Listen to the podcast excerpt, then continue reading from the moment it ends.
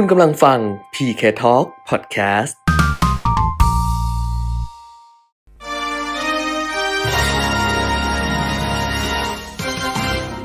รายการเงินทองต้องรู้ โดยขวัญชนกวุฒิกุลและปิยมิตรยอดเมือง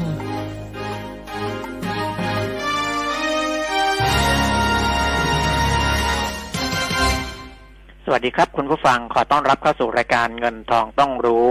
วันอังคารที่ 18 พฤษภาคม 2564 นะครับ วันนี้อยู่กับผมปิยมิตรยอดเมืองนะก็ทำหน้าที่คนเดียวกับคุณแก้มติดภารกิจนะครับ วันนี้ในเรื่องของข้อมูลข่าวสารนะในเชิงเศรษฐกิจเมื่อวานก็คุยกับคุณแก้มไปแล้วนะ ว่าเรารายงานตัวเลขที่สภาพัฒน์แถลงนะครับ ซึ่งวันนี้ข่าวที่ออกมาเช้าวันนี้ก็จะเป็น เหมือนที่เราพูดกันไปตั้งแต่เมื่อวานนะเพราะว่าเราก็เป็นรายการแรก ๆ ที่พูดถึงตัวเลขเศรษฐกิจนะเพราะแถลงปุ๊บเราก็พูดปั๊บนะครับ เพราะฉะนั้นเดี๋ยววันนี้ก็จะขยายความกันว่าในบรรดาสำนักวิเคราะห์วิจัยต่างๆนะมองอย่างไรนะครับ หลังจากตัวเลขไตรมาสแรกที่ออกมาเรียบร้อยแล้วนะครับส่วนในเรื่อง อื่นๆนะในเบรกที่สองจะมีการตอบคำถามหุ้น วันนี้จะเป็นคุณชัยพรน้อมพิทักษ์เจริญ จากบริษัทหลักทรัพย์บัวหลวงนะครับ ก็มีคำถามจริง ๆ มีฝากไว้ก่อนหน้านี้ ค่อนข้างเยอะอยู่แล้ว ใครที่ฝากไว้เมื่อวานนี้ก็รอฟังด้วยนะ เพราะว่าคุณแก้มยกยอดคำถามเหล่านั้นมาให้ผมเรียบร้อยแล้วนะครับ ในส่วนของไลน์แอด PK Talk นะครับ ก็สำหรับผู้ที่เป็นสมาชิก Exclusive Member นะฮะสมาชิกพิเศษนี่ก็รอรับคลิปที่เป็นหุ้นเข้าตาสัปดาห์นี้ นึกไม่ออกนะหุ้นเข้าตาสัปดาห์นี้ EP แปดนะครับ เราทำมาแล้วเจ็ด EP หุ้นเจ็ดตัวนะครับ ซึ่งวันนี้เท่าที่ดูราคาหุ้นทั้งเจ็ดตัวเนี่ย ก็เขียวหมดทุกตัวนะเขียวหมดทุกตัว เพราะว่าดัชนีราคาหุ้นบวกไปสิบห้าจุดหกแปดจุดนะครับ มีอยู่ตัวหนึ่งในเจ็ดตัวนี้นะครับ ที่ผมทำเป็นหุ้นเข้าตาสัปดาห์นี้ไปซึ่งเมื่อวานอาจจะขึ้นมาแล้วนิดหนึ่งวันนี้ก็เลยทรงๆนะครับ แต่จริงๆเป็นหุ้นตัวที่ทรงๆในในหนึ่งในเจ็ดเนี่ย เป็นตัวที่ผลประกอบการเติบโตค่อนข้างดีนะ ทั้งในไตรมาสหนึ่งแล้วก็ รมาสที่สองที่กำลังจะถึงด้วยนะครับแล้วก็สัญญาณทางเทคนิคอะไรก็ดีนะครับ ก็ใครอยากรู้ว่าเป็นหุ้นอะไร เดี๋ยวรอติดตาม เพราะว่าผมทำคลิปไปเรียบร้อยแล้ว บันทึกเทปไปเมื่อวานนี้นะครับ แต่ว่าเนื่องจากว่ามันเป็นหุ้นตั้งเจ็ดตัวนะเจ็ดตัวบอกชื่อหุ้นหมดทุกอย่างนะ วิเคราะห์งบการเงินดูทิศทางอนาคต ดูเรื่องโครงการต่าง ๆ เนี่ยเพราะฉะนั้น กราฟิกจะเยอะนะครับ กราฟิกเยอะนิดหนึ่งต้องขอเวลาให้ทีมงานผมได้ทำกราฟิกกราฟิกให้เรียบร้อยนะวันนี้ก็น่าจะยังส่งให้ไม่ได้ ก็จะส่งให้ได้พรุ่งนี้นะครับ คิดว่าพรุ่งนี้น่าจะเรียบร้อยแล้วล่ะนะก็เป็นการวิเคราะห์ให้ทั้งเจ็ดตัวเลยนะครับ พร้อมทั้งบทวิเคราะห์ที่ออกมาล่าสุดด้วยนะครับ ก็รอติดตามสำหรับคนที่เป็น Exclusive Member อยู่แล้วนี่ไม่ต้องทำอะไร นะครับ ไม่ต้องทำอะไร รอรับคลิปอย่างเดียว แต่ว่าคนที่ไม่ได้เป็น Exclusive นะในบรรดาเพื่อนในไลน์แอดหมื่นคนเนี่ยนะครับที่ยังไม่ได้เป็น Exclusive Member ก็มีอยู่พอสมควรนะครับ เพราะฉะนั้นถ้าคุณอยากได้คลิปนี้นะที่เป็นการพูดถึงหุ้นทั้งเจ็ดตัวใน EP หนึ่งถึง EP เจ็ดซึ่งวันนี้บวกทุกตัวนะฮะบวกทุกตัวในเจ็ดตัวนี้ บวกมากบวกน้อยต่างกันไป ตัวที่บวกน้อยที่สุดนี้บวกประมาณ 0.7เปอร์เซ็นตัวที่บวกมากที่สุดนี้บวกไป 3.5เปอร์เซ็นของวันนี้นะเฉพาะวันนี้นะครับ ซึ่งจะเป็นหุ้นอะไร คนที่เป็น Exclusive อยู่แล้วน่าจะรู้ละนะครับ แต่ว่าคนที่ยังไม่ได้เป็น Exclusive ทักเข้ามาเลยที่ Line at pk talk นะครับ Line at pk talk ใครที่ยังไม่ได้เป็นเพื่อนใน Line at pk talk เนี่ย รบกวนนิดหนึ่งนะครับ รบกวนไปเพิ่มเพื่อนก่อน เข้าไปที่เพิ่มเพื่อนแล้วก็ค้นหา ID Line แล้วก็พิมพ์เครื่องหมาย at sign นะครับ ตัว P ตัว K แล้วก็ T A L K at pk talk ก็จะเจอรูปผมกับรูปคุณแก้มยืนอยู่นะครับ ก็เพิ่มเพื่อนเข้ามาเลยพอเพิ่มเพื่อนปุ๊บ สอบถามมาเลยว่าจะเป็น Exclusive Member ต้องทำอย่างไร เราก็จะมีทีมงานที่จะตอบไปให้นะครับ อันนี้เป็นการทำธุรกิจตรงไปตรงมานะ คือ ทำงานแลกเงินนะพูดง่าย ๆนะครับ ไม่ได้มีการรับบริจาคไม่ได้มีการหลอกลวงให้ลงทุนนะเหมือนอที่เป็นข่าวอยู่ตอนนี้นะเดี๋ยวเราจะพูดถึงเรื่องของการหลอกลวงหลอกลวงอะไรกันด้วยนิดหน่อยนะครับสำหรับวันนี้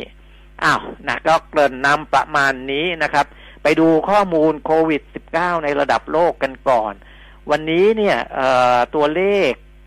ผู้ที่เสียชีวิตเนี่ยทะลุสามล้าน สี่แสนคนทั่วโลกนะครับสามล้านสี่แสนสี่พันกว่าคนแล้วตอนนี้ แล้วก็มีผู้ที่ติดเชื้อทั่วโลกร้อยหกสิบสี่ล้านสองแสนเจ็ดหมื่นสองพันห้าร้อยกว่าคนนะครับ โดยที่ผู้ติดเชื้อรายใหม่ห้าแสนสามหมื่นห้าพันรายทั่วโลก เป็นผู้ติดเชื้อในอินเดียสองแสนหกหมื่นสามพัน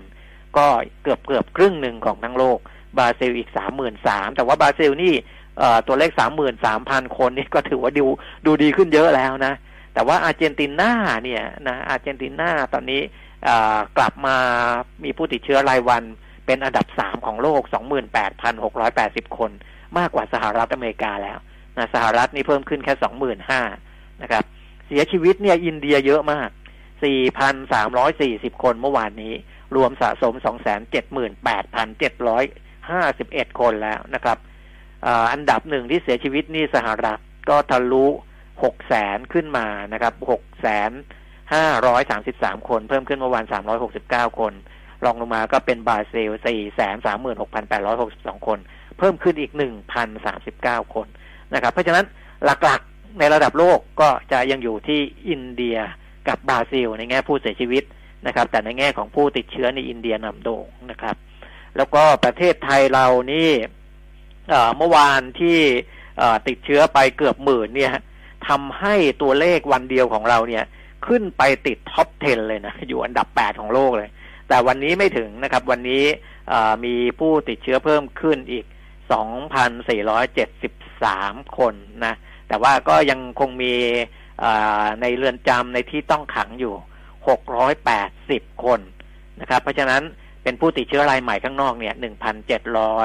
1,793รายนะก็ทำให้ผู้ติดเชื้อรายวันของเรานี้อยู่ประมาณอันดับที่25ของโลก ซึ่งก็สูงนะ ซึ่งก็สูงนะครับ เพราะว่ายอดสะสมของเรานี้อยู่ลำดับเคยต่ำไปร้อยกว่าเลยนะครับ ผู้เสียชีวิตเพิ่มขึ้นอีก35รายนี่อยู่แถวๆอันดับ30กว่าๆของโลกนะครับ ก็ถือว่าในระดับโลกตอนนี้ ควบคุมกันได้ค่อนข้างดีในระดับหนึ่งนะต้องบอกว่าในระดับหนึ่งเพราะว่าก่อนหน้านี้เนี่ย คิดว่าจะควบคุมได้ดีกว่านี้นะครับ การเปิดประเทศการเดินทงเดินทางอะไรจะทำได้ราบรื่นกว่านี้นะแต่ว่าก็ยังมีปัญหาอยู่ แต่ก็ถือว่าถือว่าในหลาย ๆ ประเทศทำได้ค่อนข้างดีแล้วนะโดยเฉพาะประเทศที่เขาสามารถฉีดวัคซีน ครอบคลุมกับประชากรของเขาได้ ค่อนข้างเยอะค่อนข้างเร็วนะก็ จะทำให้เขาเขาในเชิงธุรกิจต้องเที่ยวหรือว่าอื่น ๆ เนี่ยเขาก็จะทำได้ค่อนข้างดี ในอย่างในแหล่งท่องเที่ยวอย่างมาลดีฟนะครับเขาก็เร่งฉีดวัคซีนกันนะเขาฉีดแอสตราเซเนกาออกซ์ฟอร์ดซีโนฟาร์มพวกนี้นะครับ ก็ฉีดกันไปหกสิบกว่าเปอร์เซ็นต์แล้วล่ะนะแล้วก็โรงแรมหลาย ๆ โรงแรมนี่คือพนักงานได้รับการฉีดวัคซีนครบโดสไปหมดแล้วนะครบโดสไปหมดแล้วเขาก็ เปิดการท่องเที่ยวได้อย่างสบายอกสบายใจนะครับ ถึงแม้ว่าอัตราการฉีดวัคซีนทั้งหมดเนี่ยอาจจะยังไม่ถึง 75-80%ที่จะสบายใจได้ได้โดยสมบูรณ์ก็ตามนะครับ แต่ว่าโรงแรมของไทยที่เป็นเครือของของประเทศไทยไปเปิดอยู่ที่มาลดีฟหรือว่าเครือโรงแรมไทยที่ไปบริหารโรงแรมในมาลดีฟก็บอกว่าค่อนข้างดีนะครับ ค่อนข้างดี แล้วก็ถ้าเราไปดู โพสต์นะตามโซเชียลมีเดียของคนที่เขาฉีดวัคซีน แล้วครบโดสแล้วที่อยู่ในต่างประเทศ ที่เป็นคนไทยก็ดีที่เป็นคนต่างประเทศก็ดีเนี่ย ตอนนี้สิ่งที่เขาโพสต์กันหนักๆเลยก็คือ อยากเที่ยวแล้วนะครับ อยากจะไปเที่ยวกันแล้วนะที่ไหนเปิดให้ท่องเที่ยวได้ ตอนนี้เขาฉีดวัคซีนสองเข็มเขามั่นใจมากเขาอยากไปเที่ยวนะครับ ถึงแม้ว่าในเชิงการแพทย์ จะยังคงบอกว่าฉีดสองเข็มแล้วครบโดสแล้ว แต่ว่าก็ไม่ใช่ว่าโอกาสติดเชื้อโควิด จะเป็นศูนย์นะ แต่ก็เขาก็สบายอกสบายใจมากขึ้นนะครับ ก็ก็เป็นเรื่องของวัคซีนนะในหลายหลายประเทศนะครับ ที่ฉีดกันไปเยอะๆ สหรัฐอเมริกา สหราชอาณาจักรอะไรพวกนี้เนี่ยก็ถือว่าเขาก็จะควบคุมได้ดีละควบคุมได้ดีแล้ว จีนนี่ก็ฉีดไปอาจจะยังไม่มากเท่าไหร่นะครับ เพราะว่าประชากรเขาก็ค่อนข้างเยอะนะค่อนข้างเยอะก็ฉีดไปได้สามร้อยแปดสิบสามร้อยเก้าสิบล้านโดสนะครับประมาณนั้นก็ก็ถือว่าก็ถือว่าอพอสมควรแหละ ถ้าในภูมิภาคอาเซียนเองสิงคโปร์ก็ฉีดไปได้เยอะกว่าเพื่อนนะฉีดไปได้เยอะกว่าเพื่อนของไทยเรานี่ก็เออยังต่อแต่ต่อแต่อยู่นะเดี๋ยวจะกำลังเร่งเร่งกันอยู่นะครับ ก็ตอนนี้เริ่มมีดารงดาราออกมารณรงค์ให้ไปฉีดวัคซีนกันนะครับอ้าวใครที่อยู่ในข่ายที่จะได้รับสิทธิ์แรก ๆ ก็ไปฉีดวัคซีนกันไว้ก่อนนะครับ เพราะว่าคนที่รอฉีดอย่างผมเนี่ยก็ก็รอ เดี๋ยวรอให้คลี่คลายนิดหน่อยก่อน เพราะว่าเราไม่ได้ใช้ชีวิตเสี่ยงนะก็อยู่ที่ทำงานกลับบ้านอ่าแล้วก็มาทำงานมาทำงานก็ไม่มีใครนะ เพราะว่าให้พนักงานคนอื่น work from home หมด นะครับ คนที่ทำกราฟิกกราฟิกเนี่ย work from home หมดนะก็เดี๋ยวให้คลี่คลายก่อนเขาถึงจะกลับมาทำงาน เพราะฉะนั้นเราไม่ได้ใช้ชีวิตเสี่ยงอะไรมาก เดี๋ยวถ้าให้มันคลี่คลายเราค่อยไปฉีดวัคซีนนะครับ แต่ว่าก็เตรียมพร้อมที่จะฉีดอยู่แล้ว ไม่ได้มีความกังวลใด ๆนะครับอ่านี่ก็เป็นในเรื่องของโควิด -19 นะครับ ทีนี้มาดูเรื่องของตลาดหุ้นนะก็ เอ่อมันก็ยังมีอาการผันผวนอยู่ แล้วก็นักวิเคราะห์ในระดับโลกเขาก็บอกว่าเรื่องของเงินเฟ้อเนี่ยมันเอ่อเหมือนมันเป็นปัจจัยที่เราจะต้องติดตามอยู่ตลอดเวลาในปีนี้นะครับ ก็แต่ว่าถ้าคลีถ้าถ้าคลายกังวล บางวันคลายกังวลเพราะว่าตัวเลขเศรษฐกิจออกมาไม่ได้แบบร้อนแรงเกินไปตลาดหุ้นก็จะดูดีนะแต่ถ้า วันไหนข้อมูลมันออกมารู้สึกจะร้อนแรงเกินไป ก็จะกังวลกันอีกรอบหนึ่งเรื่องเงินเฟ้อก็แล้วแต่นะครับ แต่ว่าเราจะเห็นว่าหุ้นที่มีผลประกอบการดีๆ ยังไงมันก็ต้องไปนะครับ เพราะว่าภาพตลาดรวมมันยังไม่ได้เป็นขาลงนะดูจากตลาดหุ้นยุโรปหรือว่าอเมริกาก็ได้นะครับ ยุโรปเนี่ยถึงแม้ว่าเมื่อคืนหลาย ๆ ตลาดจะปรับลดลงนะครับ อย่างเช่นฟุตซี่ร้อย ลดลง 0.15% DAX ลดลง 0.13% CAC 40 ของฝรั่งเศสลดลง 0.28%แต่ถ้าดูย้อนหลังไป มันก็ส่วนหนึ่งก็เป็นการขายทำกำไร เพราะว่าหนึ่งปีในรอบหนึ่งปีย้อนหลังเนี่ย แต่ละตัวเนี่ยบวกเยอะๆทั้งนั้นนะครับ โดยเฉพาะดัคเยอรมนีในหนึ่งปีย้อนหลังยังบวกอยู่ 47เปอร์เซ็นเลยนะครับ แต่ว่าในช่วงหนึ่งเดือนเนี่ย จะไม่ค่อยดีแล้วนะอัตราการเปลี่ยนแปลงในรอบหนึ่งเดือนย้อนหลังของดัชนีในกลุ่มยุโรป ตอนนี้มาอยู่ที่แบบบางดัชนีก็ลบ 0.4 บางดัชนีบวกหนึ่งกว่าๆนะครับ อันนี้ก็ถือว่าเป็นการปรับตัวลดลงมารอปัจจัยใหม่ๆนะซึ่งตอนนี้อาจจะยังไม่มีปัจจัย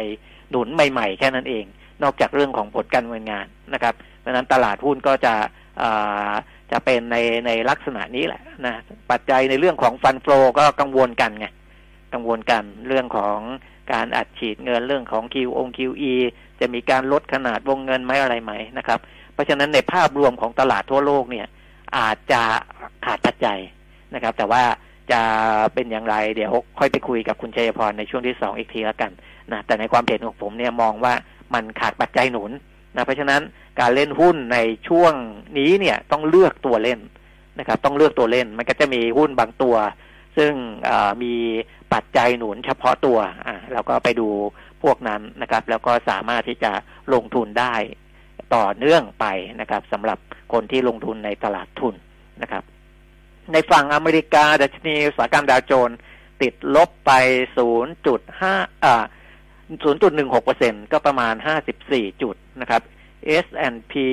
500 ลดลง 0.25% NASDAQ Composite ลดลง 0.38%นะแล้วก็ที่เป็นตัวเลขของอย่างนิวยอร์กคอมเพรสิตอินเด็กซ์นี่รวมๆ ที่เป็นดัชนีรวมๆ ก็บวกได้นิดหน่อย 0.05เปอร์เซ็นตนะครับ ถือว่าอยู่ในระดับของการแกว่งตัวในช่วงแคบๆนะตลาดหุ้นของโลกนะครับ กลับมาบ้านเรานะครับ ดัชนีราคาหุ้นเมื่อเช้าขึ้นไปสูงสุดเนี่ยหนึ่งพันห้าร้อยหกสิบเจ็ดจุดศูนย์ห้าบวกสิบเจ็ดจุดแปดเก้าจุดนะครับ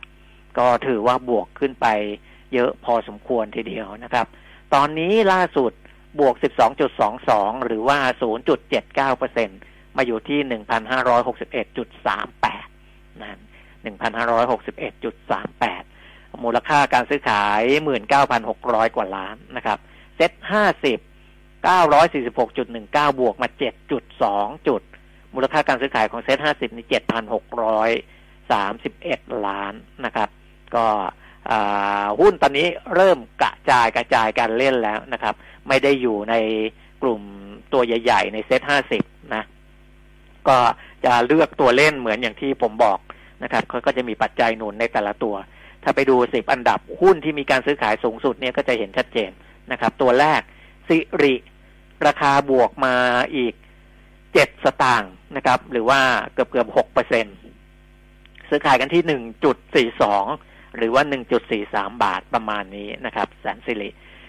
CBG คาราบาวกรุ๊ปนี่ราคาเพิ่มขึ้นมา50สตางค์มาอยู่ที่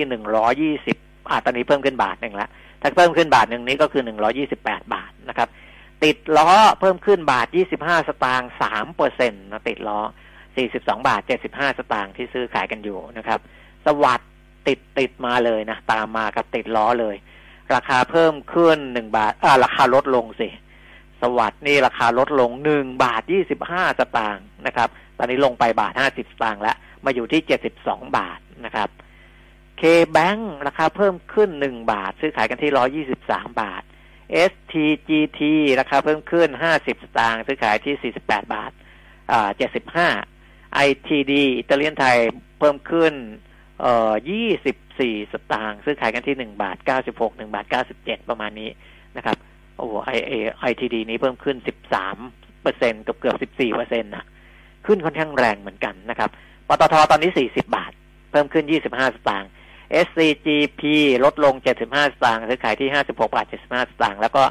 SCC ปูนใหญ่เพิ่มขึ้นสี่บาท ซื้อขายกันที่สี่ร้อยห้าสิบบาทนะครับ นี่ก็เป็นหุ้นซื้อขายมากของบ้านเรา ในส่วนของอัตราแลกเปลี่ยนเงินบาทต่อดอลลาร์สหรัฐก็วันนี้ทรงๆนะครับ 31 บาท 45 สตางค์ต่อ 1 ดอลลาร์สหรัฐ ก็แข็งค่าขึ้นนิดหน่อยประมาณ 0.1เปอร์เซ็นต์ ผมดูอัปเดตนิดนึงอตอนนี้31.48นะครับ31.48บเอ็ดจุดสี่แปดบาทต่อดอลลาร์สหรัฐ ก็อยู่ประมาณนี้แถวๆนี้นะครับ เงินบาทของบ้านเรา ส่วนราคาทองคำเช้าวันนี้ที่ประกาศออกมานะครับ ทองคำแท่ง 96.5เปอร์เซ็นต์สองหมื่นเจ็ดพันเจ็ดร้อย สองหมื่นเจ็ดพันแปดร้อยนะ ขายออกสองหมื่นเจ็ดพันแปดร้อยซื้อรับซื้อเนี่ยสองหมื่นเจ็ดพันเจ็ดร้อยบาทต่อทองคำหนึ่งบาทนะครับ ราคาน้ำมันก็ขยับเพิ่มขึ้นต่อเนื่องนะครับ เช้าวันนี้ขยับต่ออีกประมาณ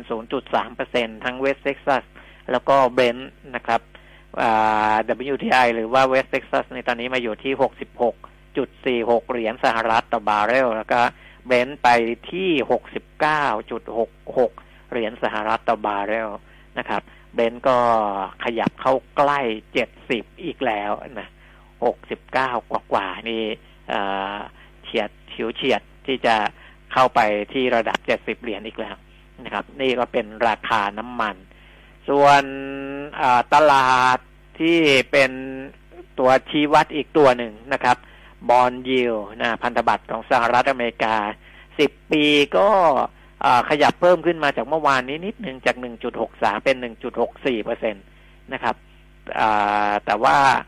ห้าปีจะขยับเยอะหน่อยจากศูนย์จุดแปดสองเป็นศูนย์จุดแปดสี่เปอร์เซ็นต์นะครับ ก็ยังมีทิศทางที่อาจจะนักลงทุนก็ยังยังยังรอให้ผลตอบแทนสูงกว่านี้ถึงจะเข้าสู่ตลาดพันธบัตรอีกทีหนึ่ง นะเพราะว่าก่อนหน้านี้อของเดือนก่อนเนี่ย จะสูงกว่านี้ของเดือนนี้เดือนพฤษภาที่วันที่สูงๆก็ประมาณ 1.69เปอร์เซ็นตนะครับ ตอนนั้นก็อาจจะมีแรงเข้าไปซื้อในตลาดตราสารหนี้นะก็จะมีการโยกยืนเงินอยู่ประมาณนี้นะครับอ้าวข้อมูลต่างๆ ครบถ้วนนะครับ ไปดู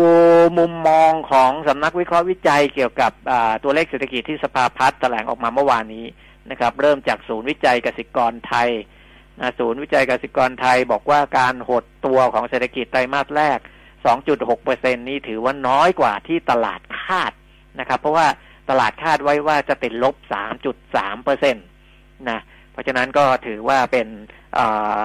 เชิงบวกนะเชิงบวกสำหรับตัวเลขในไตรมาสแรกที่ออกมานะครับแต่ว่าในแง่ที่เมื่อเทียบกับ ไตรมาสต่อไตรมาสคือเทียบกับไตรมาสสี่ของปีที่แล้วก็เพิ่มขึ้น 0.2เปอร์เซ็นอันนี้ก็อย่างที่ผมบอกไปแล้วนะเพราะว่าการส่งออกส่งสัญญาณฟื้นตัวอย่างแข็งแกร่งขึ้นนะครับ มีการขยายตัวได้ค่อนข้างดี อันเนี้ยซึ่งซึ่งซึ่งจะไปส่งผลดีในระยะต่อต่อไปด้วยนะแต่ว่าอย่างไรก็ตามศูนย์วิจัยเกษตรกรไทยก็ยังคงประมาณการเศรษฐกิจไทยปีนี้ 2564 อยู่ที่เติบโตแค่ 1.8เปอร์เซ็นต นะครับ เพราะว่าความเสี่ยงจากการแพร่ระบาดของโควิด -19 ยังอยู่ในระดับสูง อัตราการฉีดวัคซีนของไทยยังอยู่ในระดับต่ำนะครับ ซึ่งส่งผลกระทบต่อความเชื่อมั่นและพฤติกรรมของผู้บริโภคนะจะเห็นได้ว่าภาคการบริโภคภาคเอกชนมีทิศทางขยายตัวต่ำกว่าที่เคยประเมินไว้นะครับ เพราะความกังวลเรื่องของโควิด -19 นี่แหละ แล้วก็จำนวนนักท่องเที่ยวเองก็ น่าจะอยู่ในกรอบศูนย์สองแสนห้าหมื่นกว่าคนถึงหนึ่งล้านสองแสนคนนะครับ ซึ่งน้อยมากๆนะ เมื่อเทียบกับตัวเลขนักท่องเที่ยวของบ้านเราที่เคยเข้ามา ปีหนึ่งสี่สิบล้านคนนะครับ นี่เหลือในหลักแค่ล้านหรือไม่ถึงล้านหลักแสนนะแล้วก็ล้านนิดๆแค่นั้นเองนะครับ ที่ประเมินกันไว้นะเพราะฉะนั้นทางภาครัฐก็จะต้องมีมาตรการกระตุ้นเศรษฐกิจต่อเนื่องนะครับ พื่อที่จะให้การขยายตัวทางเศรษฐกิจสามารถที่จะยังเป็นไปได้นะไม่ถึงกับแบบไม่ขยายตัวเลยหรือติดลบอันนั้นไม่ดีแน่นะครับ ในส่วนของเอ SCB นะ EIC ของธนาคารไทยพาณิชย์นะครับ ก็มองในเรื่องของอัตราการขยายตัวทางเศรษฐกิจนี่แหละนะครับ ว่ามันก็เหตุผลนี่ก็อย่างที่เรารู้ๆกันนะครับ แต่ว่ามองไปในอนาคตละกันนะเศรษฐกิจไทยในช่วงครึ่งปีหลัง EIC มองว่าจะฟื้นตัวอย่างช้าๆนะครับ ฟื้นตัวอย่างช้าๆแล้วก็ภาคส่งออกเนี่ย จะฟื้นตัวต่อเนื่องนะครับจะมีปัจจัยหนุนจากเรื่องของมาตรการภาครัฐ แล้วก็ความคืบหน้าในการฉีดวัคซีนนะแต่ภาคท่องเที่ยวยังคงมีแนวโน้มซบเซาต่อเนื่องนะครับ อันนี้มองเหมือนเหมือนกัน มองเหมือนเหมือนกันนะครับ แล้วก็ แถเป็นเศรษฐกิจที่เกิดขึ้น จะเป็นปัจจัยชุดรั้งการฟื้นตัวในระยะข้างหน้านะเพราะฉะนั้น EIC ก็ยังคาดการเศรษฐกิจไทยปีนี้จะขยายตัวได้ที่ 2.0เปอร์เซ็นตนะครับ แต่ก็ยังมีความเสี่ยงด้านต่ำ ก็คือมีโอกาสที่จะต่ำกว่านี้นะ โดยต้องให้จับตาดูในเรื่องของระยะเวลาในการควบคุมการระบาดระลอกที่สามที่อาจจะนานกว่าที่เคยคาดไว้ว่า สามเดือนก็จะกลับมาปกติแล้วนะตอนนี้มันเริ่ม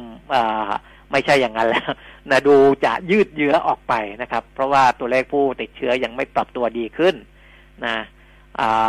ก็มองเหมือนกันนะครับ ทางไทยพาณิชย์กับทาง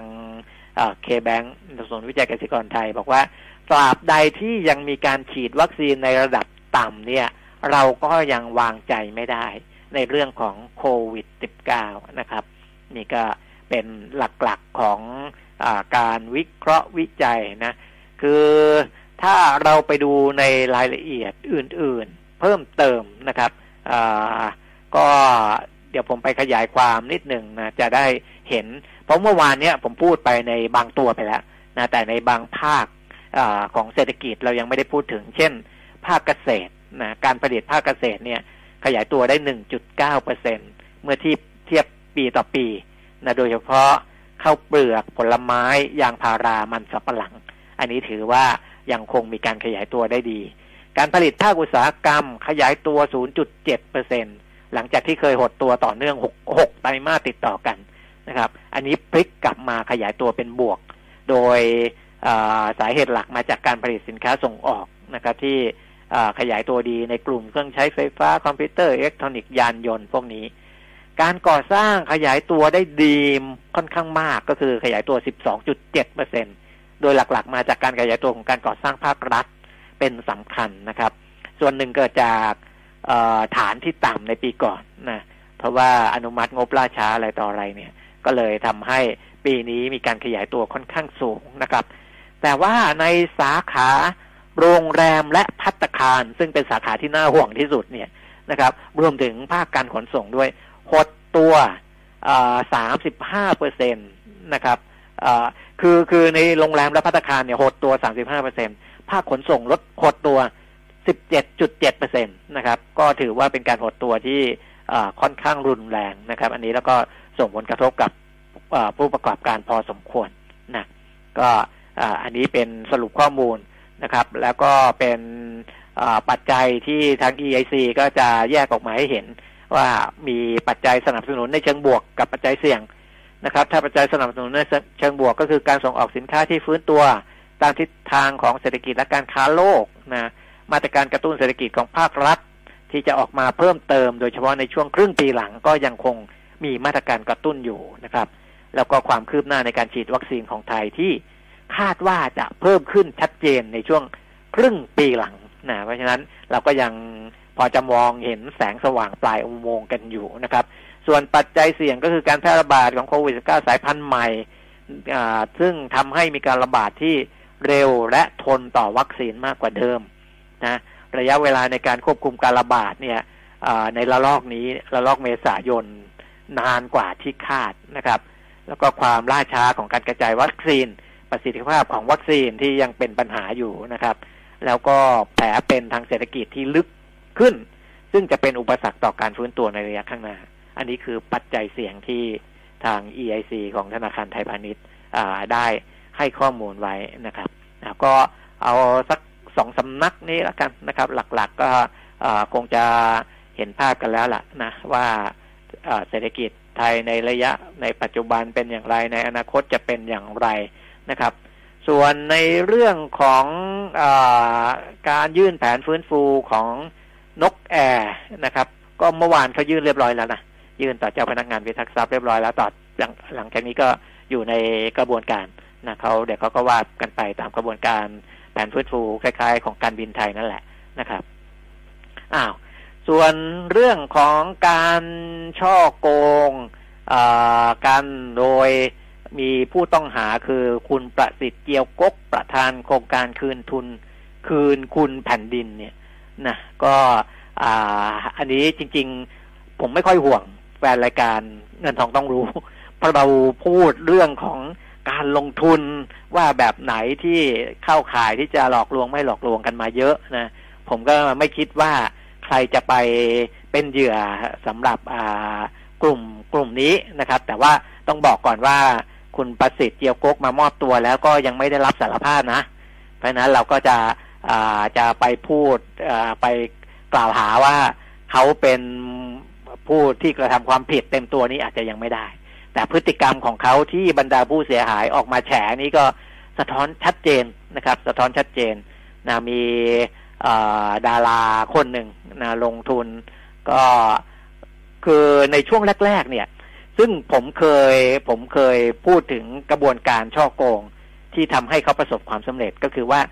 เวลาที่เราลงลงทุนแรก ๆ เนี่ย เขาจะจ่ายดอกเบี้ยสูงตามที่เขาพูดไว้จริง หรือบางทีอาจจะให้มากกว่านั้นด้วยนะครับ อย่างเช่นตกลงจะให้เดือนแรก 20%เขาอาจจะให้มา 25%เลยอะไรอย่างนี้เป็นต้นนะครับ แต่ว่านั่นหมายความว่าเงินที่เราลงทุนไป1ล้านบาทเนี่ย 20%ก็คือ2 0 0แสนนะครับ หรือ 25%ก็คือ2 5 0 0 0 ถ้าเขาเอาเงินของเรามาหมุนกลับมาจ่ายให้เรามันก็เป็นไปได้อยู่แล้วนะครับ ผมถึงบอกว่าเราจะรู้ว่าเขาโกงหรือไม่โกงเนี่ย ก็ต่อเมื่อเราขอเอาเงินต้นของเราคืนทั้งหมด หลังจากที่เราได้รับดอกเบี้ยมาแล้วนะ ขอเอาเงินต้นคืนเลย บอกว่าเดี๋ยวอพอดีอร้อนเงินเอาไปทำอย่างนู้นอย่างนี้เนี่ย ถ้าได้คืน อันนั้นก็อาจจะทำให้วางใจได้ระดับหนึ่งแต่ถ้าพอขอเงินต้นคืนแล้วยึกยึกยักยักเนี่ย อันนั้น ต้องระวังแล้วนะคุณก็ไม่ควรจะไปเสียหายเป็นแปดสิบล้านร้อยล้านแบบที่มีผู้เสียหายที่มาร้องเรียนกันเนี่ยนะครับ แต่ดาราคนนี้บอกว่าเขาเคยขอเงินต้นคืนนะแล้วก็ได้ด้วยนะครับ อันนี้อาจจะเป็นไปได้ว่าถ้าเป็นคนดังเป็นคนที่เป็นอ่า opinion leader นะเขาเรียกว่าเป็นผู้นำทางความคิด หรือว่าสามารถไปชักชวนให้คนอื่นมาลงทุนได้ต่อเนื่องเนี่ย อาจจะโชคดีนะครับ คือได้ดอกเบี้ยมาแล้ว แล้วไปขอเงินต้นคืน ก็ได้เงินต้นคืนด้วยนะ แต่ว่าพอได้เงินต้นคืนในช่วงแรก ๆ แล้ว ดอกเบี้ยก็ได้แล้ว ทีนี้ก็ไปวางใจเขาไงก็เอาเงินไปวางเพิ่มอีกโอ้โหทีนี้เสียหายกันหลายสิบล้านนะครับ หลายรายเสียหายเป็นร้อยล้าน เนี่ยนะครับ จริงๆถ้าเข้าใจเรื่องของการลงทุนเนี่ย หลายคนรู้อยู่แล้วนะว่าเป็นการลงทุนที่ไม่ถูกต้องแล้วก็ อยากจะไปได้รับผลตอบแทนสูงๆ ซึ่งโอกาสเสี่ยงเนี่ยมันมีมากนะครับ เพราะว่าผลตอบแทนสูงๆ ในช่วงแรก ๆ เนี่ย เป็นการหมุนเงินจากเงินต่อเงินนะเงินของเราด้วย เงินที่คนที่เราไปชวนมาด้วย เงินของคนที่เข้ามาใหม่ ๆ และยังได้ดอกเบี้ยน้อยๆ เพราะนั้นเนี่ยบางคนลงมาล้านหนึ่งนะอาจจะเพิ่งได้กลับไปแสนหนึ่งเงินยังอยู่ที่เขาตั้งเก้าแสนเขาก็เอาเก้าแสนเนี่ยไปจ่ายให้กับคนอื่นๆ เพื่อสร้างภาพให้เห็นว่า มีผลตอบแทนสูงจริงนะครับ แค่นี้ก็ทำให้เหยื่อลงเชื่อเอาเงินมาเติมเพิ่มแล้วนะครับ ซึ่งพฤติกรรมอย่างนี้มันเป็นพฤติกรรมปกติแล้วมันก็เกิดขึ้นมานานแล้วนะครับ ซึ่งควรจะต้องมีบทเรียนกันได้แล้วนะไม่ควรจะต้องมีการถูกหลอกในกรณีอย่างนี้อีกนะครับ เพียงแต่ว่าคนคนนี้เนี่ยอาจจะอาศัยความเป็นคนมีชื่อเสียงเคยออกทีวงทีวี เพราะฉะนั้นในนี้ก็อาจจะเป็นบทเรียนเพิ่มเติม ว่าคนที่ชวนคุณลงทุนเนี่ย ต่อให้เป็นคนดังออกทีวีมีชื่อเสียงอย่างไรก็ตาม เราอย่าไปเชื่อถือตรงนั้นนะครับ ให้ดูที่ business model ให้ดูที่โมเดลธุรกิจนะที่เขาเอามาชวนเราลงทุนว่ามันมันมีโอกาสจะสร้างผลตอบแทนสูง แบบที่เขาบอกได้จริงหรือนะธุรกิจท่องเที่ยวมันจะได้ผลตอบแทนสูงขนาดนั้นเลยเหรออะไรอย่างเงี้ยนะหรือบางทีธุรกิจจะสัมมนาธุรกิจอะไรก็ไม่รู้ละปั๊มน้ำมงน้ำมันอะไรที่เขาเอามาหลอกลงทุน ทุนกันนะจะเป็นแชร์ลูกโซ่หรือไม่ลูกโซ่ก็แล้วแต่ แต่ว่าในคือในระยะแรก ๆ อาจจะยังไม่ถึงกับเป็นลูกโซ่นะเพราะเขาก็เอาของคุณไปหมุนให้คนนู้นคนนี้ แต่ว่าต่อต่อไปเขาให้คุณคุณไปชวนคนอื่นมาลงทุนคุณก็ได้ค่าคอมมิชชั่นด้วยได้ผลตอบแทนด้วย มันก็กลายเป็นแชร์ลูกโซ่ต่อไปอยู่ดีนะครับ เพราะฉะนั้นอย่าไปเชื่อที่ตัวบุคคลนะ เหมือนกับเวลาเราลงทุนธุรกิจ นะก็ต้องดู business model ด้วย ดูดูโมเดลธุรกิจของเขาว่ามันมีโอกาสเป็นไปได้จริงหรือเปล่านะครับ แล้วก็มาดูตัวบุคคลประกอบนะตัวผู้บริหารประกอบ ว่าน่าเชื่อถือแค่ไหน แต่อย่าไปหลงกล เพราะว่าคนที่เขาจะหลอกคนอื่นเนี่ยเขาก็ต้องสร้างตัวเองให้มีความน่าเชื่อถืออยู่แล้วนะเขาถึงจะไปหลอกคนได้เป็นเยอะๆ แล้วก็ได้เงินมาเป็นพันๆล้านนะครับอ้าว อันนี้ก็ผมไม่ต้องพูดอะไรมากนะ เพราะพฤติกรรมต่างๆ มันก็ชัดเจนนะครับ แล้วก็ทางเจ้าหน้าที่ตำรวจก็กำลังดำเนินการกันอยู่นะครับ ใครที่เสียหายก็ไปฟ้องแล้วกันนะเผื่อจะได้เงินคืนบ้างถึงแม้ว่า ในเชิงการสอบสวนเนี่ย เงินถูกโยกไปไหนหมดแล้วก็ไม่รู้นะ ไม่รู้เหมือนกัน ก็แต่ว่าผู้เสียหายถ้าใครไม่ร้องเลยก็จะไม่ได้คืนนะครับ ก็ก็ต้องไปพ่วงๆไว้ก่อนเผื่อจะได้กลับมาบ้างนิดๆหน่อยๆก็ยังดีนะครับสำหรับคนที่ ถูกช่อโกงไปในกระบวนการพวกนี้นะครับเอาประมาณนี้แล้วกันนะครับสำหรับเรื่องของข้อมูลข่าวสารเดี๋ยวช่วงหน้า เพราะว่าเรามีคำถามรออยู่เยอะ เดี๋ยวคุณชัยพรจะมาตอบกันในช่วงหน้าช่วงนี้พักสักครู่ครับ ไม่มีวิกฤตไหนที่คนไทยเอาชนะไม่ได้ เพราะคนไทยสร้างสรรค์ คนไทยช่วยเหลือกัน และไม่ว่าจะเกิดอะไร เรา ก็ยังยิ้มสู้ เพราะความใจสู้ของคนไทย เป็นกำลังใจให้กลุ่มปตทมุ่งมั่นคิดเพื่ออนาคต และทำสิ่งที่ดีที่สุดเพื่อคนไทย ปตท สารพลังใจ We Fight Together ปกป้องทุกสมรรถนะในการขับขี่ หล่อลื่นเครื่องยนต์ทุกขณะด้ ด้วยคุณภาพที่คิดค้นและพัฒนาอย่างต่อเนื่อง เวนลอยลูพิแคนระดับโลกที่ผู้ใช้ยานยนต์วางใจ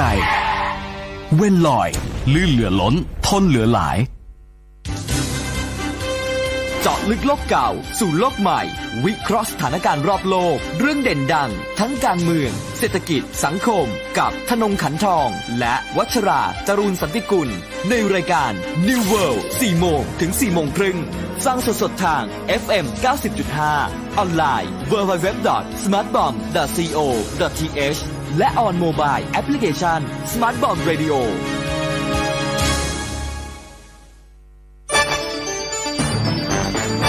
มิติข่าว 90.5 สะท้อนทุกเรียมมุมของความจริง สนับสนุนโดย น้ำมันเครื่องเวลลอย ลื่นเหลือล้น ทนเหลือหลาย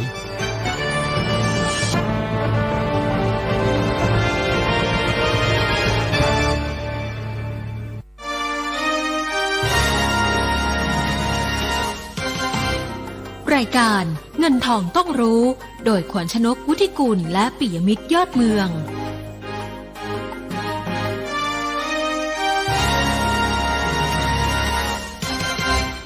กลับมาพบกันช่วงที่สองนะครับ เงินทองต้องรู้วันอังคารที่ 18พฤษภาคม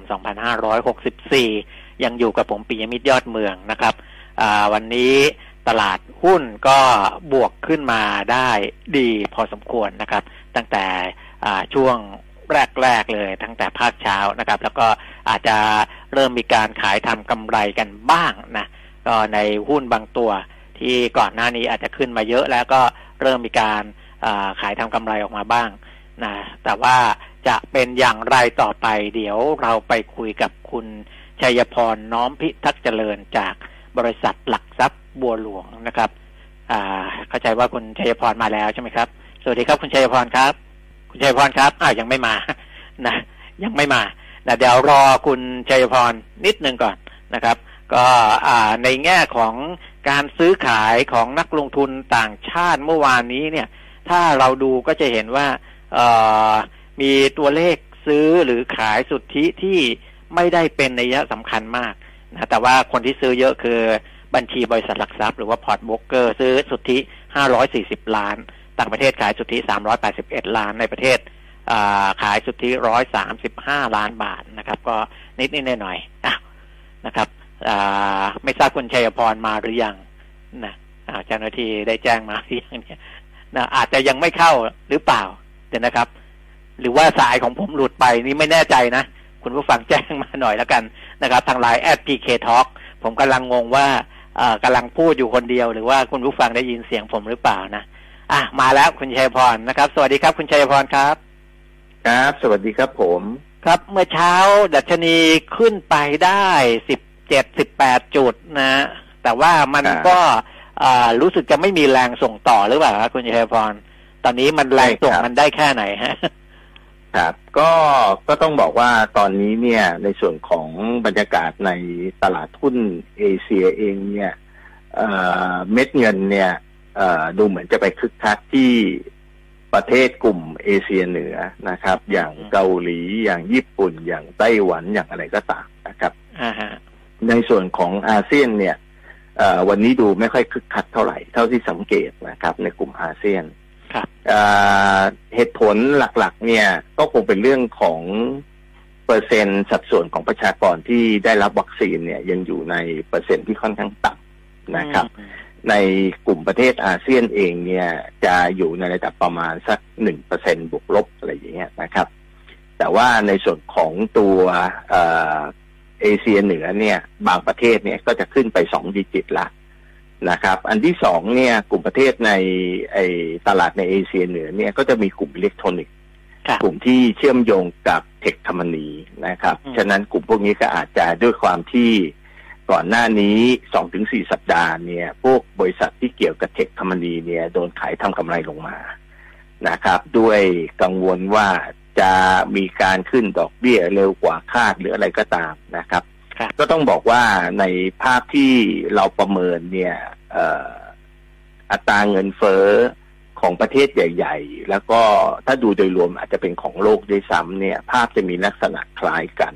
อืมก็คือว่าอัตราเงินเฟ้อก็คงจะมาพีคในช่วงของประมาณสิ้นไตรมาสสองเนี่ยนะครับอืมแล้วหลังจากนั้นเนี่ยไตรมาสสามและสี่ก็จะค่อยๆสไลด์ลง อันนี้เป็นเรื่องของเบส เนื่องจากตัวเลขเนี่ยสองปีเนี่ยมันมีความแตกต่างกันนะครับอ่าแล้วพอหลายประเทศเริ่มกลับมาเปิดเมือง เริ่มมีธุรกรรม เริ่มมีกิจกรรมทางด้านเศรษฐกิจเนี่ยเอ่อไอราคาของสินค้าในปีเนี้ยเมื่อเทียบกับปีที่แล้ว มันก็เลยมีความแตกต่างกันเยอะนะครับ แต่ว่าถามว่ามันอยู่ในจุดที่ อารามและทำให้ต้องรีบตกใจหรือยังผมขอให้สังเกตในเรื่องของตัวราคาน้ำมันดิบละกันครับนะครับ เพราะว่าราคาน้ำมันดิบเนี่ย ถ้าเราจำกันได้เนี่ย เราเคยเห็นเนี่ย ราคาน้ำมันดิบเนี่ยทรงตัวอยู่ในระยะยาวมากเลยนะครับอืมตรงระดับประมาณสักเจ็ดสิบเหรียญถึงแปดสิบเหรียญนะครับ มายาวนานเลย หลายปีนะครับ แล้วก็ตรงนั้นเองเนี่ยมันเป็นเบสที่ทำให้ในส่วนของตัว อัตราเงินเฟ้อเนี่ยก็ให้สังเกตตรงนี้ละกันว่ามันจะสไปค์ไปเกิน เกินกว่าที่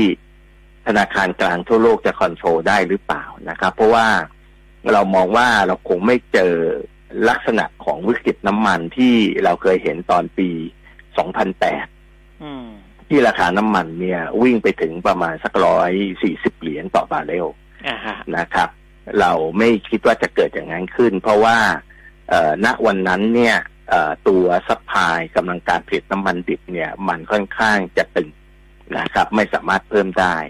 แต่รอบนี้เนี่ยไม่ว่าจะเป็นทั้งโอเปก non โอเปกนะครับ มี capacity เหลือ ถ้าราคาน้ำมันเนี่ยปรับตัวสูงขึ้นนะครับ ตรงนั้นเนี่ยก็จะทำให้หลายฝ่ายเนี่ยเริ่มกลับมาเเปิดขยาย capacity หรือกำลังผลิตน้ำมันเนี่ยเพิ่มขึ้นนะครับ ก็ให้สังเกตตรงนั้นละกัน ฉะนั้นถ้าดูในลักษณะตรงนี้เนี่ย ภาพถ้ายังไม่มีอะไรที่เปลี่ยนแปลงไปจากเดิมเนี่ยหมายความว่าอัตราเงินเฟ้อก็คงจะพีคในช่วงของประมาณกลางกลางๆปีลอยต่อนะครับ ระหว่างไตรมาสสองสามและหลังจากนั้นก็จะสไลด์ลงครับอืมฮึถ้าให้เลือกอ่าหุ้นอ่าเล่นหลักๆ ในช่วงนี้เนี่ยจะเลือกธีมยังไงดีคุณชัยพรครับก็ตอนนี้เนี่ยผมคิดว่าเราก็จะค่อยๆเห็นการโลเอา ตัววัคซีน วัคซีนที่จะฉีดให้คนไทยในลักษณะกระจายตัวมากขึ้นก็น่าจะอยู่ในช่วงของเดือนมิถุนากลางเดือนเป็นต้นไปนะครับ ช่วงนี้การฉีดวัคซีนเฉพาะ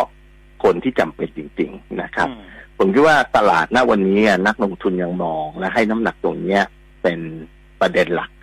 นะครับ สังเกตได้จากเมื่อวานเนี่ย เราจะเห็นจำนวนของผู้ติดเชื้อเนี่ย โดยรวมของประเทศไทยเนี่ย เพิ่มขึ้นมาเนี่ยถึงระดับเกือบหมื่นรายครับนะครับ เห็นถ้าเราดูตัวเลขเนี่ยมันน่าตกใจมากนะครับเอ่อแบ่งเป็นคนที่อยู่ในเรือนจำเนี่ยประมาณสักหกพันกว่ารายครับนะครับ แล้วก็คนที่อยู่ข้างนอกนะครับ ใช้ชีวิตปกติเนี่ยประมาณเกือบสามพันรายอ่าฮะนะครับ แต่ก็ยังถือว่าเป็นตัวเลขที่สูง แต่ตลาดเนี่ยอืมแทนที่จะลงเร็วๆแทนที่จะลงและมีแรงขายตามมาเนี่ยปรากฏว่าแรงขายไม่มีอืม นะครับ ตรงนี้มันส่อสัญญาณชี้บ่งชี้เหมือนกันว่าในแง่ของนักลงทุนเนี่ย พอดัชนีหรือราคาหุ้นมันลงมาระดับหนึ่งแล้วเนี่ย ไม่ค่อยมีความอยากจะขายไม่ได้รู้สึกตกอกตกใจกับสิ่งที่เห็น แต่มองข้ามช็อตไปละว่า โอเคสถานการณ์เราจะอยู่ย่ำแย่อย่างนี้ก็ตามเนี่ย แม้ว่าตัวเลขหลายอย่างเราจะได้รับผลกระทบเนี่ย แต่หลังจากเนี้ยไปอีกหนึ่งเดือนพอวัคซีนเนี่ยมันเริ่ม มีเข้าเข้ามาและฉีดไปเรื่อยๆเอ่อตัวเลขหลายอย่างก็คงจะค่อยๆฟื้นตัวครับนะครับ ฉะนั้นเนี่ยตลาดผมมองว่าระยะสั้นเราอาจจะต้องอึดอัดหน่อยอืมตลาดอาจจะเทรดยังคงเทรดอยู่ระหว่างพันห้าร้อยกับพันหกร้อยจุดโดยดัชนีนะครับเอ่อผลประกอบการไตรมาสหนึ่งเนี่ยทยอยประกาศออกมา ต้องบอกว่าบริษัทที่ตัวเลขออกมาต่ำกว่าที่นักวิเคราะห์คาดเนี่ยใน ภาพที่เราติดตามอยู่นะครับเอ่อบริษัทที่เราติดตามอยู่เนี่ยเอ่อเราพบว่ามันมีสัดส่วนที่น้อยลงเมื่อเทียบกับไตรมาสสามไตรมาสสี่อันนี้ถือว่าเป็นสิ่งที่ดีอืมนะครับ หมายความว่าเอ่อเอ่อบริษัทเอ่อให้ไกด์แดนซ์มา แล้วนักวิเคราะห์เนี่ย ก็ประเมินในเรื่องของตัวเลขตัวเลขต่าง ๆ เนี่ย ก็พบว่าโอเค บริษัทที่ ออกมาแล้วอินไลน์ตัวเลขอินไลน์หรือดีกว่าคาดเนี่ย มันมีสัดส่วนที่เพิ่มขึ้น ผมว่าตรงเนี้ยมันดีตรงที่ว่านักวิเคราะห์และนักลงทุนเนี่ยมีการ adjust มุมมองอ่าในเรื่องของภาพแนวโน้มกำไรเนี่ยไปในขณะเดียวกันทำให้การตกอกตกใจในการที่เราจะเห็นตลาด crash ลงมาแรงๆเนี่ยมันมันเป็นเป็นสัดส่วนที่โอกาสที่จะน้อยลงไปเรื่อยๆครับ ครับนะครับ อ้าวเดี๋ยวไปดูคำถามที่คุณผู้ฟังฝากไว้แล้วกันนะครับ ว่าตอนนี้เขาอ่าสนใจหุ้นอะไรกันนะครับ แล้วก็เลือกถือถูกตัวไหมอ่าคนแรกถามว่า STA ยังน่าสนใจเข้ารับไหมคะ ควรรับที่ราคาเท่าไหร่ STA STA ใช่ไหมครับครับถุงมือยางใช่ไหมครับจากอ่าสีตังค์นะฮะครับเอ่อถุงมือยางเนี่ย ตอนเนี้ยราคาไซด์เวย์นะครับ คือต้องบอกอย่างนี้นะครับ มุมมองของนักลงทุนในตลาดตอนเนี้ย ผมว่าค่อนข้างระมัดระวังครับนะครับ เพราะว่า STA เนี่ยได้กำไรในช่วงเนี้ยเยอะ ๆ มาจากบริษัทลูกก็คือ STGT ครับที่ผลิตถุงมือยางที่ใช้ในวงการแพทย์นะครับเอ่อมันสัมพันธ์ยังไง มันสัมพันธ์กับที่ว่ามุมมองของกำไรของ STG เนี่ย ตอนเนี้ยออเดอร์เขาเต็มกำไรเขาจะดีไปทั้งปีเลยอืม แต่ว่านักลงทุนเนี่ยกำลังมองว่าเอ่อภาวะตรงเนี้ยมันคือโกลเด้นเยียของเอ่อบริษัทที่ผลิตถุงมือยางหรือเปล่าอ่าฮะนะครับ เพราะว่ามาจิ้นเนี่ยแล้วก็ราคาขายแล้วก็ออเดอร์ เนี่ยโอ้โหมันมันมันสูงมากกว่าปกติว่ามันเถอะครับฉะนั้นเนี่ยพอผ่านพ้นในเรื่องของวัคซีนไปเนี่ยเอ่อกำลงกำไรตรงเนี้ยอาจจะอยู่ในลักษณะทรงตัวหรือลดลงอืมเ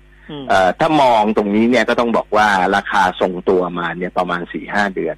ครับนะครับเอ่อทิศทางโมเมนตัมของราคาเนี่ยเอ่อดูเหมือนจะหมดนะครับ ถ้าเป็นไปได้เนี่ยน่าจะถือโอกาสในการรอมากกว่านะครับ ดีกว่าน่าจะจะมาซื้อตรงราคาตรงนี้นะครับอ่าฮะนะครับ อ่าท่านต่อมาถามทียูมีทุนอยู่สิบแปดบาทเจ็ดสิบสามจะปล่อยที่ราคาไหนดีครับ ทีครับยูเอ่อ TU TU เนี่ยก็ได้ประโยชน์นะครับ แล้วก็ตัวเลขก็ดีขึ้น ได้ประโยชน์จากมาตรการเอ่อส่งเสริมครับการจับจ่ายใช้สอยในสหรัฐด้วยนะครับ แล้วก็กำลงกำไรเนี่ยก็ออกมาดีต่อเนื่องนะครับ ก็ต้องบอกว่าในแง่ของตัวราคาตอนนี้เนี่ยระยะสั้นเนี่ยผมมองว่ามีโอกาสที่จะถูกเทคโปรฟิตเพราะว่าราคาขึ้นมาแรงมากอืม นะครับเอ่อราคาเนี่ยถึงในระดับที่นักวิเคราะห์โดยทั่วไปเนี่ยมองแล้วหรือยังยังครับยังมีรูอืมแต่ด้วยความที่ระยะสั้นเนี่ยเหมือนกับว่าราคาเนี่ยมันค่อนข้างจะสะท้อนข่าวดีไปเยอะ ฉะนั้นระยะสั้นเนี่ยผมมองว่าราคาเนี่ยมีโอกาสที่จะอ่อนตัวได้อืมนะครับ ราคาของนักวิเคราะห์นะครับ ที่ให้ไว้โดยส่วนใหญ่เนี่ย TU เนี่ยก็มองแถวประมาณเนี่ยครับ ประมาณ19บาทถึง20บาท นะครับ ฉะนั้นเนี่ยตรงนี้จะเป็นจุดที่ได้เห็นการเทคโปรฟิตเกิดขึ้นครับแบมอ่าต้นทุนสิบเก้าบาทควรจะถัวเฉลี่ยไหมแบม ครับเอ่อในส่วนของแบมนะครับ ก็เอ่อผมว่าตอนนี้เนี่ยเอ่อในแง่ของบริษัทใช่ไหมก็คงพยายามที่จะหาแอสเซทเนี่ยเติมเข้ามาครับนะครับ ราคาตรงนี้เนี่ย ผมว่าถ้าถัวได้ก็น่าจะถัวนะครับอืมราคาตรงนี้ไม่ได้มีความเสี่ยงอะไรมากมาย อ่าฮะอ่าฮะครับเริ่มพงกหัวขึ้นมาแล้วนิดหนึ่งนะครับอ่าฮะอ่า WHA WHA ต้นทุนสามบาทสามสิบสองควรซื้อเพิ่มเฉลี่ยไหม WHA Y ใช่ไหมครับ ใช่ครับ ครับเอ่อราคาตรงนี้ผมดูว่าก็ก็น่าจะซื้อเพิ่มนะครับ ต้องบอกว่าราคาที่เอ่อลงมาตรงนี้เนี่ย อาจเป็นเพราะว่าส่วนหนึ่งเนี่ยกำลงกำไรเนี่ยออกมาเนี่ยต่ำกว่าคาดครับนะครับ แต่ว่าทิศทางที่นักวิเคราะห์เรามองไปข้างหน้าเนี่ย คิดว่าตัวเลขเนี่ยจะค่อยๆดีขึ้นนะครับ นั่นหมายความว่ารายได้เขาส่วนหนึ่งมาจาก utility มาจากการขายไฟครับนะครับ ฉะนั้นเนี่ยในภาพของการส่งออกการผลิตอะไรก็ตาม ถ้ามันดีขึ้น เราก็จะเห็นตัวเลขตรงเนี้ยส่งมาที่บริษัท นอกเหนือจากในเรื่องของพื้นที่ให้เช่าในส่วนของ warehouse นะครับเอ่อราคาตรงนี้เนี่ยเรียกว่ายัง discount ต่ำกว่าราคาที่เราประเมินไว้เนี่ยอยู่ประมาณ 20%ครับนะครับ ราคาตรงนี้ผมคิดว่าน่าสนใจนะครับ แล้วก็ราคาหุ้นเนี่ยเอ่อ adjust ลงมาแล้ว ยืนตรงนี้แล้วในระดับหนึ่งก็น่าสนใจที่จะซื้อเพิ่มนะครับ ครับ ขอแนวรับแนวต้านติดล้อด้วยครับ ติดล้อเอ่อ ติดล้อเนี่ยต้องบอกว่าด้วยความที่เพิ่งเข้านะครับอ่าก็เอ่อแนวรับแนวต้านอาจจะดูยากนิดนึงนะครับ ก็พยายามที่จะดูให้นะครับเอ่อถ้าเราใช้เอ่อภาพของระยะสั้นเนี่ยดูเนี่ยผมมองว่าเอ่อแนวต้านเนี่ยอยู่ที่วันนี้เลยครับ 43 บาทอืมนะครับเอ่อ43 บาทเนี่ยเป็นราคาที่เราเคยเห็นเขาสู้กันเอ่อ ตอนที่ราคาลงมาใหม่ ๆ ในช่วงของประมาณสัก5วันทำการนะครับ ตรงเนี้ยคือโวลุ่มเยอะมากเลยแถวๆประมาณ 42-43 ฉะนั้นตรงเนี้ยจะเป็นแนวต้านที่สำคัญมากนะครับ ถ้าหลุดลงมาเนี่ย อาจจะเห็นลงมาใกล้ๆ 40 บาทใหม่อ่าแต่ถ้าสมมุติว่าไม่หลุดนะครับ สามารถยืนอยู่ได้เนี่ย ผมมองว่าราคาเนี่ยน่าจะขึ้นไป อีกครั้งหนึ่งไปอยู่ตรงไหน น่าจะไปเห็นตรงโซนประมาณ 45-46 บาท นะครับ ตรงนี้ก็จะเป็นอีกจุดหนึ่งที่มีวอลุ่มเยอะครับครับ อีกตัวหนึ่งก็ขอแนวรับแนวต้านแต่เป็นหุ้นใหม่เหมือนกันนะโปรเอ็นนะฮะโปรเอ็น P R O E N Pro N P R O E N ครับก็เพิ่งเข้ามาไม่นานเหมือนกัน ตัวนี้ครับเพิ่งเข้ามาไม่นานเหมือนกันใช่ไหมครับ ใช่เอ่อถ้ามองหุ้นที่เข้ามาใหม่ ๆ อย่างเงี้ยอาจจะดูเทคนิคยากอ่านะฮะครับเอ่อ แนวต้านใกล้สุดน่าจะอยู่เจ็ดบาทสามสิบครับอ่าฮะนะครับน่าจะอยู่เจ็ดบาทสามสิบซึ่งเป็นไฮเดิมนะครับไฮเดิมที่เราเคยเห็นราคาหุ้นเนี่ยทำไว้ตรงประมาณสักต้นเดือนพฤษภาครับนะครับ ถ้าหลุดตรงนั้นไปได้ทะลุไปได้เนี่ย ก็น่าจะเห็นกลับไปเนี่ย ผมว่าน่าจะอยู่โซนประมาณสักแปดบาทห้าสิบครับซึ่งตรงนั้นเป็นโซนที่สำคัญมากครับนะฮะ นะครับ อีกท่านหนึ่งแล้วกันนะครับอ่า IRPC ต้นทุนห้าบาท จะซื้อถั่วไหมครับ IRPC ต้นทุนห้าบาทแสดงว่าต้นทุนหลายปีแล้วโอ้นะฮะนคบเพราะว่าตอนนี้เพราะรอบนี้เนี่ยมันไม่ใช่สูงสุดเนี่ยใช่ไหมมันคือประมาณสี่บาทต้นๆเนี่ยนะครับครับครับเอ่อถามว่าน่าซื้อถั่วไหมผมว่าน่าซื้อถั่วอือฮึนะครับ น่าซื้อถั่วเพียงแต่ว่า เอ่อ ต้องบอกว่าภาพที่เรามองไปเนี่ย หุ้นละหุ้นปิโต แล้วก็กำไรของกลุ่มปิโตเนี่ย ในช่วง 12 เดือนเนี่ย น่าจะทำนิวไฮขึ้นไปได้นะครับเอ่อก็น่าซื้อถั่วครับ ครับเอาละนะครับ เวลาหมดแล้วนะ ต้องขอบคุณคุณชัยพรมากเลยนะครับ วันนี้ขอบคุณคครัรับบสวัสดีครับนะครับ คุณชัยพรน้อมพิทักษ์เจริญจากบริษัทหลักทรัพย์บัวหลวงนะ ก็นี่ขนาดตอบคำถาม เฉพาะที่คุณแก้มอ่าทำมาให้ผมนะ เป็นคำถามค้างเก่า ก็ยังตอบได้ประมาณนี้แหละนะครับเอาเดี๋ยวอ่าในวันพรุ่งนี้ก็จะเริ่มรับคำถามใหม่ๆแล้วนะ วันนี้เวลาหมดแล้วผมปิยมิตรยอดเมืองลาไปก่อน สวัสดีครับ